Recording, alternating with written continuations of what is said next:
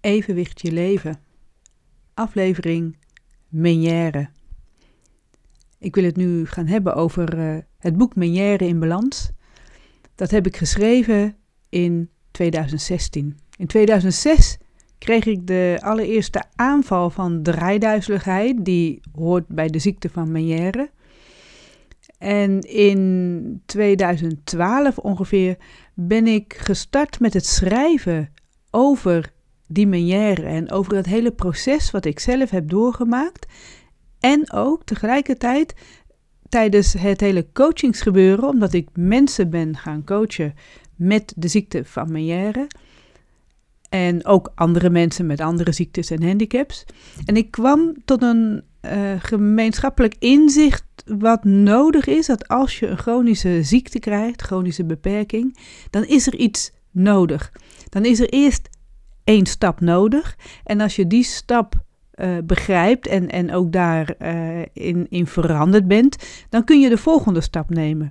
En uiteindelijk is het de bedoeling dat je dus de ziekte van Meniere, dat, dat, je, dat je in het acceptatieproces komt. En ik wil dus nu het gaan hebben over dat boek, over het model uh, met name, waar het boek op gebaseerd is. En dan, ja, dat heeft natuurlijk eigenlijk ook alles met het evenwicht te maken. Want in het boek Menière in Balans heb ik met name ook, naast dus uh, de fysieke verschijnselen van de ziekte van Menière, dus echt de symptomen, ook juist het hele psychologische proces wat daaraan vasthangt en, en wat daar, daarbij komt, dat heb ik juist uh, in kaart gebracht. Dat heb ik beschreven.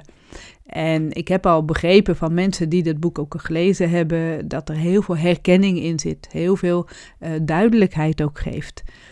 Dus ik wil nu eerst eventjes gaan hebben over dat uh, model. En daar staat in het model zelf nog niet het evenwicht.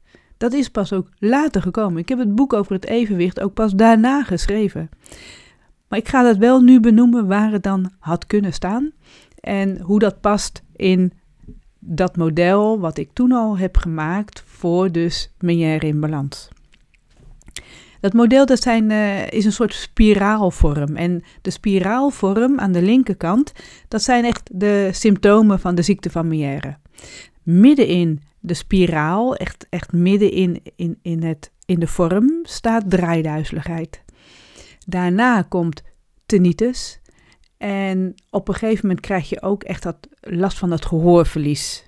En dat staat dan echt aan de buitenkant van de spiraal. Die spiraal die gaat dan schuin uh, over naar de rechterkant in een andere spiraal. En dat is de psychologische kant.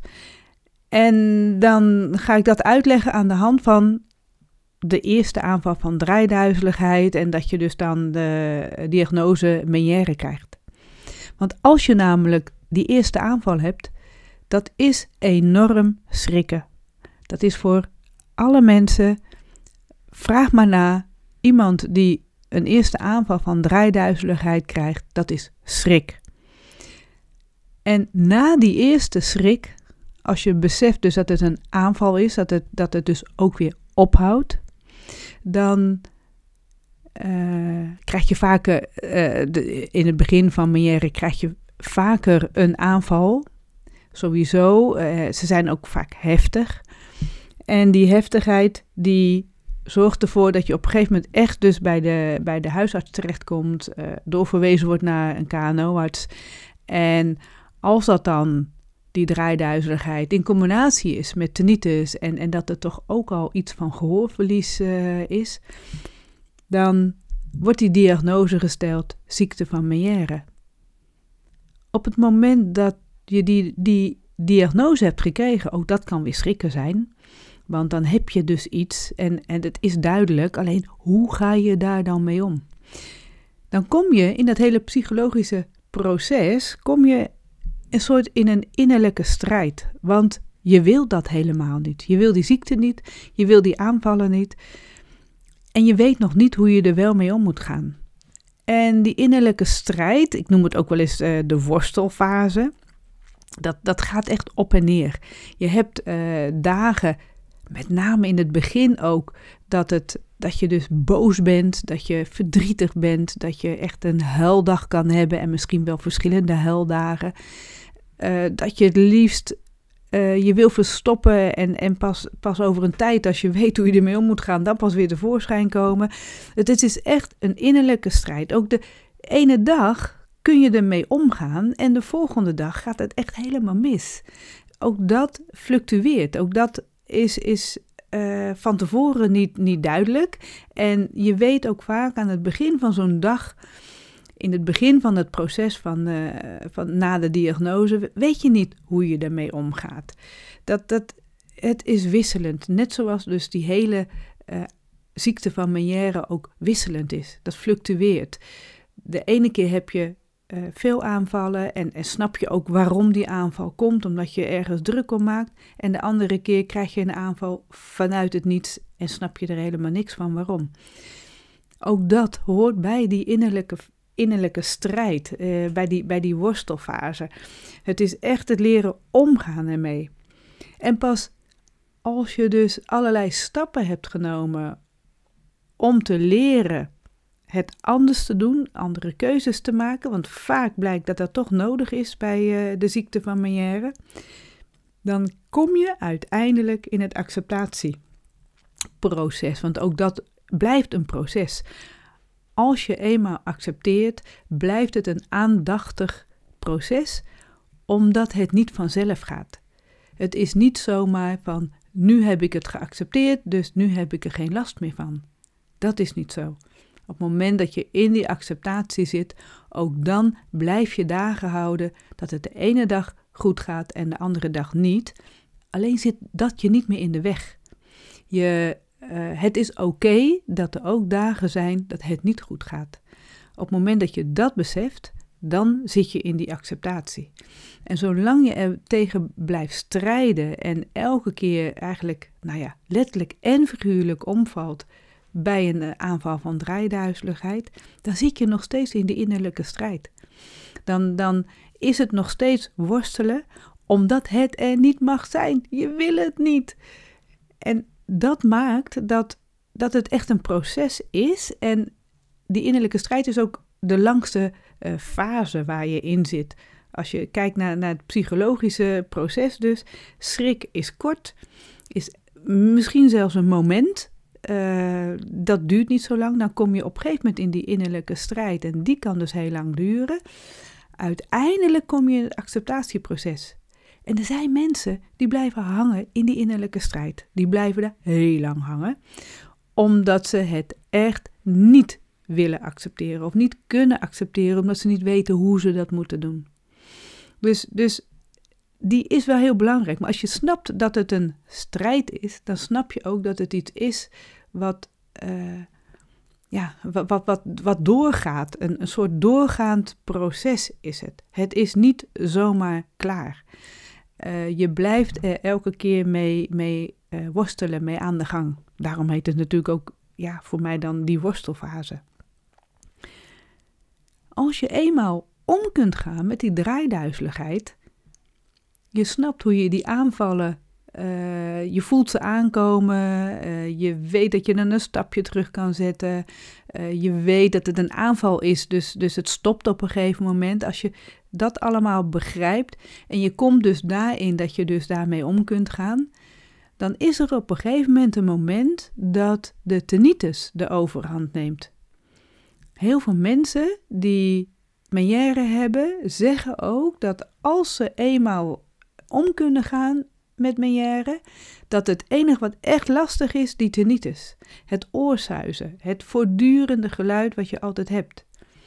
En dan is er dus een moment aan het begin van de ziekte, ergens, nou ja, na die eerste aanvallen, of misschien zelfs dat het later is, uh, een jaar later, twee jaar later, dat je ineens beseft dat dat oorzuizen er altijd is. En dat het dan in de weg gaat zitten. En dat moment dat je dat beseft, dat, oh, maar dit gaat ook nooit meer weg, dat is ook weer schrikken.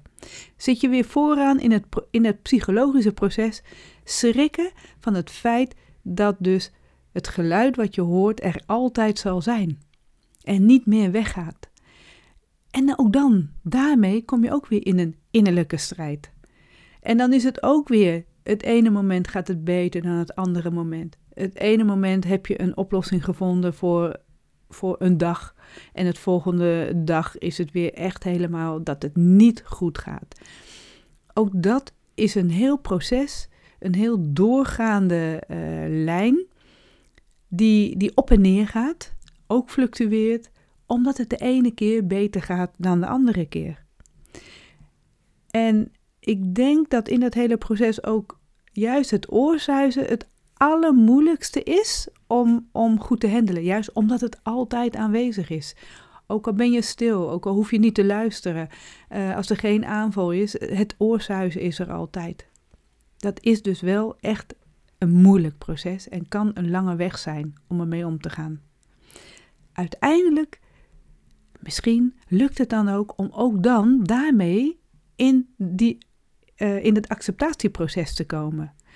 En in dat acceptatieproces dan kun je ermee omgaan. En dat wil niet zeggen dat je er nooit meer last van hebt. Maar dan is het, als het eenmaal een keer harder is, dan snap je ook waarom. Of het is oké dat het dan harder is. Dan zie je het misschien wel als een signaal van hé, hey, mijn oorzuis is heel hard. Ik kan dan beter een paar stappen terugzetten. Er is iets wat, wat uh, waar ik mee, uh, ik, ik, zit al te wrijven, zo van, van, van wat, wat, wat schuurt, uh, een onbewuste spanning. Iets, iets wat ik heel spannend vind en niet helemaal begrijp. En dat kan zijn dat daardoor het oorzuizen weer heel erg hard is. Het kan ook zijn dat er een onderliggende ziekte is, een andere ziekte, die maakt dat je dus dat oorzuizen echt weer harder ervaart. En dat kan allemaal ook als je het al geaccepteerd hebt, dat je dat nog steeds wel ervaart. Alleen, je kunt er beter mee omgaan, het is oké. En dat je af en toe terugvalt in die innerlijke strijd is dan helemaal niet erg, want je weet dat je weer terug kan in, die, in, dat, in dat acceptatieproces. Uh, ik zeg al, het is geen punt, hè? Het, is niet een punt waar je ineens bent. Acceptatie is dus echt aandachtig daarmee bezig zijn. Het is altijd dus uh, um, nodig dat je dus acceptatie ook echt ziet als iets wat niet stilstaat. Het is niet een stabiel punt. Het vraagt altijd aandacht. We hebben net gehad draaiduizeligheid, tinnitus. En er komt een moment dat je bij Meniere beseft dat dat gehoor niet meer goed is. Bij veel mensen is het dat de eerst die lage tonen aangetast worden dat is niet een wet van mede en persen. Er zijn ook mensen die al gehoorverlies hadden en dus meer gehoorverlies krijgen. En dat kan in lage tonen, maar kan ook in de hoge tonen. Dat is, dat is heel wisselend. Maar het feit dat je ineens beseft dat je een bepaald geluid niet meer hoort of een bepaald gesprek niet meer kunt volgen, dat je iemand aan de telefoon hebt en je kunt het echt niet meer verstaan. Ook dan kom je weer in dat psychologische proces van eerst schrikken. Schrik dat, het, dat je het niet gehoord hebt. En dat je dan ook de link legt naar dus het gehoorverlies, wat het gevolg is van dus die aanvallen van draaiduizeligheid. Want elke aanval van draaiduizeligheid, en helemaal als het heel heftig is, kan zorgen voor een stukje gehoorverlies. En dat gehoorverlies komt dan niet meer terug. Het is iets wat blijvende beschadiging dan is. In het begin kan het altijd nog dat het uh, terugkomt, het gehoor, en dat het weer herstelt. Maar dat herstellingsvermogen is niet altijd uh, mogelijk. Op, het, op een gegeven moment kan het zijn dat dus het herstel niet meer gebeurt, dat het dus uh, beschadigd raakt en dan hebben we het over de kleine trilhaartjes in het orgaan van Corti. Dat is dus in het slakkenhuis uh, het, het eigenlijke gehoororgaan. En als die echt kapot zijn, dan kunnen die die geluiden niet meer opvangen. En op het moment dat je dus beseft van ik hoor dat niet meer, dan is dat dus schrikken. En ook daarmee kom je ook weer daarna in een innerlijke strijd. Het ene moment heb je daar heel veel last van, het andere moment merk je er helemaal niet zoveel van, omdat je een dag hebt dat je uh, niet hoeft te luisteren, eh, dat de muziek oké is als je dat ietsje harder zet. Dan, dan zit het je niet in de weg. En het volgende moment dat je een belangrijk telefoongesprek hebt en je kunt het echt niet volgen. En nou ja, ook die dagen, het heen en weer gaan. De ene dag gaat goed, de andere dag niet. Dan ben je weer boos, dan ben je verdrietig, dan ben je ja, neergeslagen. Dan, dan, dan eh, weet je het even allemaal niet. Dan voel je je weer leeg. Dat hoort allemaal bij die innerlijke strijd. En dat geldt dus ook voor als dat gehoorverlies er eenmaal is. En je gaat dan ook weer op zoek naar uh, mogelijkheden. Dat doe je ook in die innerlijke strijd. Dan ga je ook wel op zoek al van, van wat kan mij helpen? Uh, welke behandeling kan mij helpen? Uh, wat kan ik het beste doen? En nou is het gelukkig bij gehoorverlies mogelijk dat je dus echt naar een KNO-arts gaat of een audiologisch centrum en dat je erachter komt hoeveel gehoorverlies het is, maar ook welke mogelijkheid er is om dus hoorapparaten, hoortoestellen of soloapparatuur te gaan gebruiken en in te gaan zetten. Het lastige is wel bij het gehoorverlies van Meniere dat het ook heel erg fluctueert. Het ene moment heb je echt dat je minder goed hoort dan het andere moment. En dat kan per dag ook verschillen. Dat maakt wel het. Uh, dat je hoortoestellen krijgt, het dragen ervan, uh, het instellen met name, dat maakt het wel lastig. Dus we zijn voor de, de die de hoortoestellen uh, aanmeten en zo, zijn we, zijn we niet de makkelijkste klanten. En dus je hebt eigenlijk een hoortoestel nodig die dat ook een beetje kan, uh, kan, kan, kan handelen, kan uh, regelen. Alleen ja, dat, dat kan niet bij elk hoortoestel. En, en het kan ook niet als je in een lagere categorie zit, omdat je nog maar weinig gehoorverlies hebt. En het toch wel nodig hebt, een hoorapparaat, om gesprekken te kunnen volgen. En om te kunnen spraak verstaan. Dan, dan is dat wel lastig. Alleen een hoorapparaat kan toch helpen om weer die gesprekken wel te volgen op de meeste dagen, op de meeste momenten. Dus dan op een gegeven moment kom je tot oplossingen en dan kom je ook met dat gehoorverlies in de acceptatiefase. Dan kun je er op een gegeven moment mee omgaan. Je weet hoe je het moet doen. Je weet hoe je uh, andere strategieën nodig hebt. Door iemand die praat, dat je daar het licht op krijgt. Dat je dus goed het gezicht ziet, zodat je ook kunt spraak afzien. Er zijn allerlei strategieën ook om makkelijker met het gehoorverlies om te gaan, zodat je toch nog steeds kunt blijven communiceren. Dit is eigenlijk zo waar het model in het boek Meijer in Balans over gaat. Wat hier niet in staat en wat er nu eigenlijk echt wel bij hoort, is ook dat evenwicht. Evenwicht is op een gegeven moment dat dat, uh, als, je, als je langer de ziekte van Meniere hebt, dan kan dat evenwicht, die evenwichtsorganen, kunnen ook zo beschadigd zijn dat er dus blijvende evenwichtsbeperkingen komen. En als je die beperkingen ervaart, ook dan de eerste keer dat je dus uh, bijvoorbeeld niet goed meer op de fiets kunt zitten, omdat je dat allemaal helemaal niet goed kunt regelen, ook dat is weer schrikken. Dan kom je ook weer in dat psychologische proces.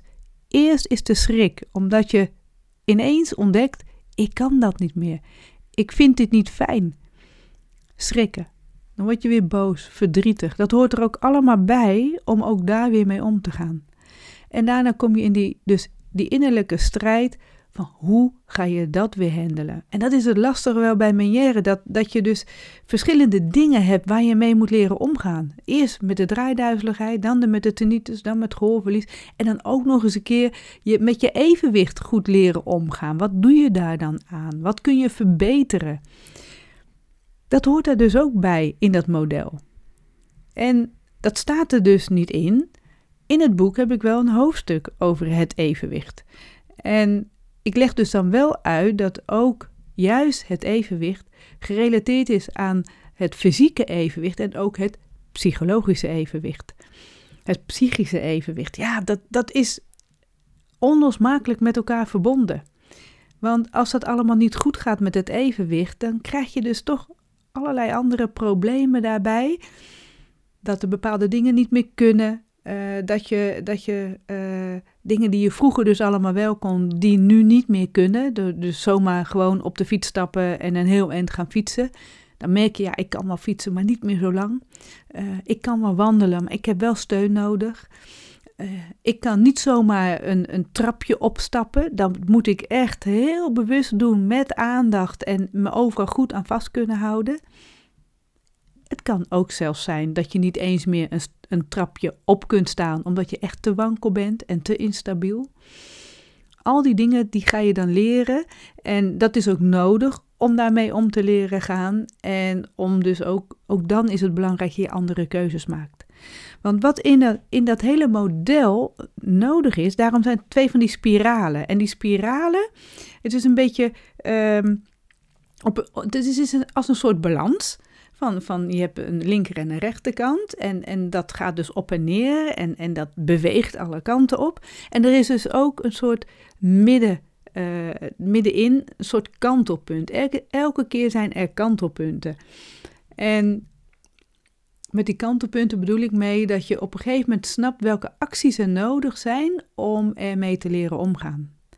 En juist die acties uh, dragen ertoe bij dat je snapt wat er nodig is om met uh, de ziekte van Meniere om te gaan. Die acties zijn super belangrijk. Dat is het gevolg van, van dat je in die innerlijke strijd zit. En daar wil je niet in blijven, want je wil ermee leren omgaan. Dan is het nodig om andere keuzes te maken. En de ene keer is die keuze heel simpel en makkelijk. En de andere keer is dat een hele moeilijke keuze. En, en duurt het heel lang voordat je dat doorhebt hoe dat moet. Want bijvoorbeeld de eerste actie is dan dan heb ik het eigenlijk ja, in het begin van het boek over de draaiduiveligheid en dan dus uh, de schrik. En wat er nodig is om daarmee te leren omgaan, is dan eerst van moeten naar mogen. Dat is eigenlijk de eerste verandering die nodig is. Van moeten naar mogen. En daar bedoel ik mee dat dat hele uh, moeten wat we hebben, omdat we iets niet meer kunnen. En ja, maar ik moet toch uh, naar mijn werk. En ik moet wel kunnen blijven autorijden. En ik moet dit en ik moet dat. En ik moet de kinderen van school kunnen halen. En dat moeten, dat is, dat is iets. Dat sowieso is het een woord wat uh, in de toekomst ligt. En oeh, dat, is, dat moeten is, is krampachtig. Dat, dat, dat, uh, als je aan moeten denkt, dan, dan, dan ja, verstijf je bijna. Helemaal als het echt moet. En dat zie je niet meteen aan de buitenkant, maar dat gebeurt wel innerlijk. En als je dus dat moeten zo krampachtig vasthoudt van ik moet en ik zal en uh, het moet over zijn, uh, dit, ik, ik moet het ook allemaal weer doen zoals het vroeger was, dan breng je jezelf dus echt in een soort, soort krampachtige situatie. En op het moment, en ik doe het nu zelf ook al, hè, als ik zeg moeten, dan, dan, dan bal ik mijn vuisten. Dat is moeten. En, en, en mijn hele lichaam raakt gespannen. En op het moment dat ik zeg, ja, bepaalde dingen mag ik, mag ik, dan, dan open ik mijn handen. En op het moment dat ik mijn handen open en niet meer die vuisten heb, maar dus dat openleg, dan komt er al een soort, soort ontspanning ook in dat hele lichaam. En dat is dus nu iets heel fysiek wat, wat je kunt doen. Het heeft natuurlijk ook te maken dat het in gedachten dus ook in plaats van moeten, mogen en willen. En, en dus iets wat, wat, uh, waar je een keuze in hebt dat je het anders gaat doen. Want op het moment dat het geen moeten meer is, maar je mag bepaalde dingen, dan ga je op zoek naar de keuze die het beste is op dat moment om te gaan doen. Dus als je merkt van uh, ik wil heel graag buiten lopen en ik mag naar buiten met mijn evenwichtsbeperkingen en dat ik me eigenlijk niet zo, zo lekker voel, ik ga het toch doen. Dan ga je lopen, maar dan ga je dus met een wandelstok naar buiten en dan ga je met een hulpmiddel naar buiten, want je mag naar buiten. Je mag met een wandelstok gaan lopen. Je mag dus een hulpmiddel gebruiken. Dat is veel makkelijker om mee om te gaan, omdat je hele lichaam toestaat dat iets mag. En het hoeft niet, het mag. Je kunt ook iets anders gebruiken als hulpmiddel. Uh, je kunt ook een uh, rollator nemen. Je kunt ook ervoor zorgen dat je de fiets meeneemt en de fiets als, als steun gebruikt. Er, er zijn zoveel andere mogelijkheden om ermee te leren omgaan. Maar dat van moeten naar mogen is een hele belangrijke stap. En als je dan dus kijkt weer ook naar uh, tinnitus, gehoorverlies en evenwichtsbeperkingen, elke keer kom je weer eerst bij dat moeten uit. En ik moet, uh, de, de, de moet weg. En ik, ik wil daarvan af. En het, moet niet. En ik, ik moet de stilte weer horen. Ook dat is weer die krampachtigheid. En op het moment dat je daar dus op een hele andere manier mee omgaat, dat dingen mogen en dat je keuzes kunt gaan maken, dat je keuzes gaat zien, dat je mogelijkheden gaat ontdekken, dan ga je daar alweer anders mee om. Dus het is essentieel. En zo heb ik nog meer van die acties in het boek. En leg ik ook uit wat er dus allemaal rondomheen nog mogelijk is aan allerlei andere uh, acties. En, en uh, eigenlijk meer, meer als een soort, soort coachingsboek. Hè? Dat, dat ik geef, geef tips en ik geef uh, dingen aan van denk daaraan. Bijvoorbeeld ook dat zowel tinnitus als gehoorverlies heel veel energie vraagt. En als je snapt dat dat energie vraagt, dan. En, en je, je beseft ook van: oké, ik weet elke dag, ook al word ik gewoon wakker met 100% energie, ik weet dat ik altijd energie kwijt ben aan het luisteren en ook aan de tinnitus. Dan ga je daar alweer heel anders mee om dan wanneer je dat helemaal niet weet. Want dan kun je de keuze maken om de andere activiteiten die je doet, die ook energie kosten, om dat uh, uh, te verdelen over de dag. Om te gaan kijken van oké, ik heb s'morgens de meeste energie, dus dan ga ik dan de meest intensieve dingen doen. En uh, later op de dag doe ik de dingen die wat rustiger zijn. En als je dan de keuzes kunt maken om dingen te verdelen en te veranderen, aan te passen, op een ander moment te gaan doen, dan ga je alweer heel anders met die energie om dan ga je niet meer s'avonds een zware vergadering houden. Of andersom, als je weet dat je wel die vergadering s'avonds gaat doen, ga je overdag kijken, wat kan ik anders doen om niet die energie kwijt te raken aan, aan het luisteren. En dan kun je dus andere activiteiten kiezen, als dat even lukt, hè? want dit is ook iets, als je werkt en je moet werken omdat je kostwinner bent, dan is het heel goed om te gaan kijken hoe je dat in je dagelijkse werkzaamheden op je werk toch nog anders kan doen. En dat, dat kan echt, hè? Ook zelfs als jij dus toch de hele dag moet werken, zelfs als je de hele dag zou moeten luisteren, dan zijn er dus keuzes die je kunt maken om dat toch te kunnen handelen, om daar toch anders mee om te gaan. En als je dus beseft het kost energie, dan ga je al op een andere manier met de hele energiemanagement, noem ik het dan ook. De hele energiemanagement doe je dan nou anders. Super belangrijk dus om uh, dat te beseffen, om dat te snappen. En als je eenmaal goed kunt omgaan met die dat hele energiemanagement, als je de juiste keuzes kunt maken op een dag, omdat je de vorm hebt gevonden hoe je dat kunt doen, ja, dan wordt het veel makkelijker dan wordt het echt, uh, dan kom je ook veel eerder in het acceptatieproces. En ik wil niet zeggen dat het makkelijk is. De weg ernaartoe, die innerlijke strijd, dat blijft nog steeds uh, het allergrootste uh, proces wat er steeds is. Want in dit geval gaat het dus over de ziekte van Meière, over de draaiduizeligheid, de tinnitus, het gehoorverlies en die evenwichtsbeperkingen. Wat hier helemaal niet in dit model staat, is wat je natuurlijk ook meemaakt in je leven. Dat is als iemand anders in je omgeving ernstig ziek wordt of overlijdt, of als je gaat verhuizen.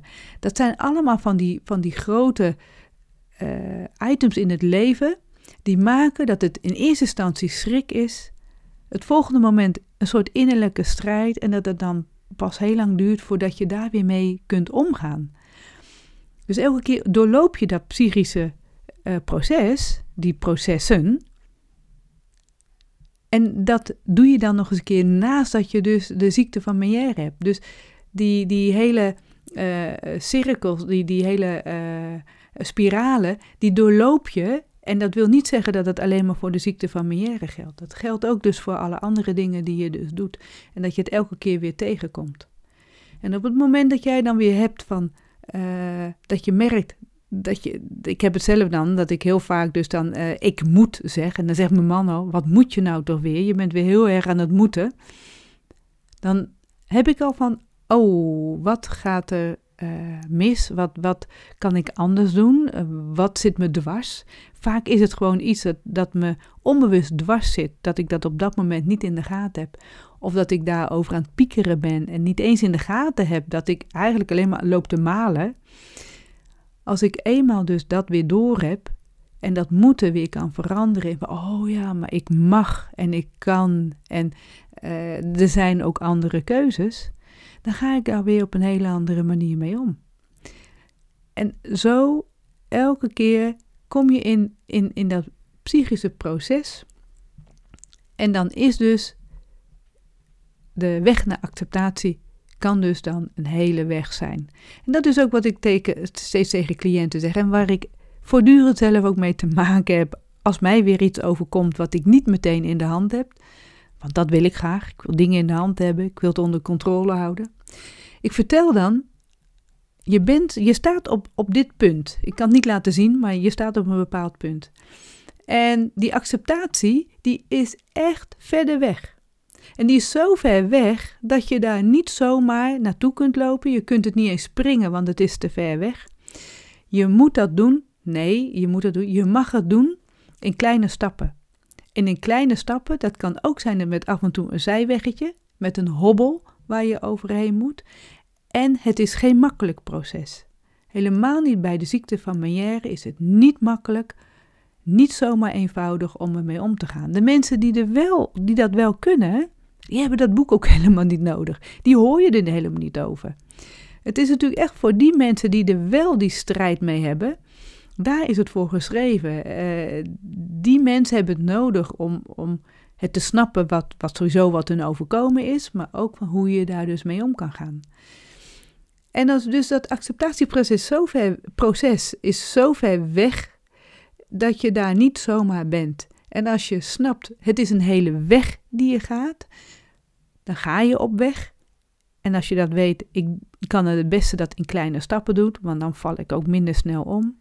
Dan kom je uiteindelijk bij dus uh, dat acceptatie. En ik noem het nog steeds proces. Er zal allicht ergens een punt zijn van, van hier komt een soort kantelpunt dat, dat je dus er wel mee om kunt gaan. Maar wat ik zeg, zit je eenmaal in de acceptatiefase, dan kan het zo zijn dat het weer even terugkomt. Dat je toch er weer een keer een aanval hebt. Elke keer gebeurt dat, want dat is het leven. Dat hoort ook bij het leven. We, we maken ook steeds van alles mee om ons heen. Dus het is eigenlijk logisch. Dus dit is eigenlijk het hele proces van, van wat ik kwijt wilde over meer in balans. Over die vorm, ook die, die twee spiralen. En die twee spiralen, die, die staan voor nog veel meer hoor. Want die twee spiralen, ja, lijkt ook een beetje op het slakkenhuis. Het, het uh, eigenlijke gehoororgaan wat we hebben in ons uh, binnenoor. En dat zit vlak naast het evenwichtsorgaan. Want dit is natuurlijk wel ook, ja, de podcast heet Evenwicht je leven. Het zit dichtbij die evenwichtsorganen. Het zit ook in hetzelfde binnenoor, zit het vlak bij het gehoor, gehoororgaan. Het zijn twee verschillende organen het evenwichtsorgaan dus, en dus het gehoororgaan, zit vlak bij elkaar. Het zit ook in dezelfde vloeistof. En daar ga ik het allemaal een andere keer over hebben. Maar dat maakt wel dat het dus een relatie met elkaar heeft. En daarbij, evenwicht je leven, gaat niet alleen over het zintuig-evenwicht, maar ook over dat psychische aspect. En daar heb ik het dus nu net met je over gehad, dus dat heb je net gehoord. En uh, dus, dus degene die dit luisteren en dus aan het begin van die uh, ziekte van Meniere zitten, het is een heel proces waar je doorheen gaat. Het proces uh, kan zijn dat het niet makkelijk is. Er is hulp bij. Zoek eventueel ook hulp. ga erover lezen. Je hoeft het niet alleen te doen. En je kunt ermee leren leven. Je kunt leven met de ziekte van Meniere.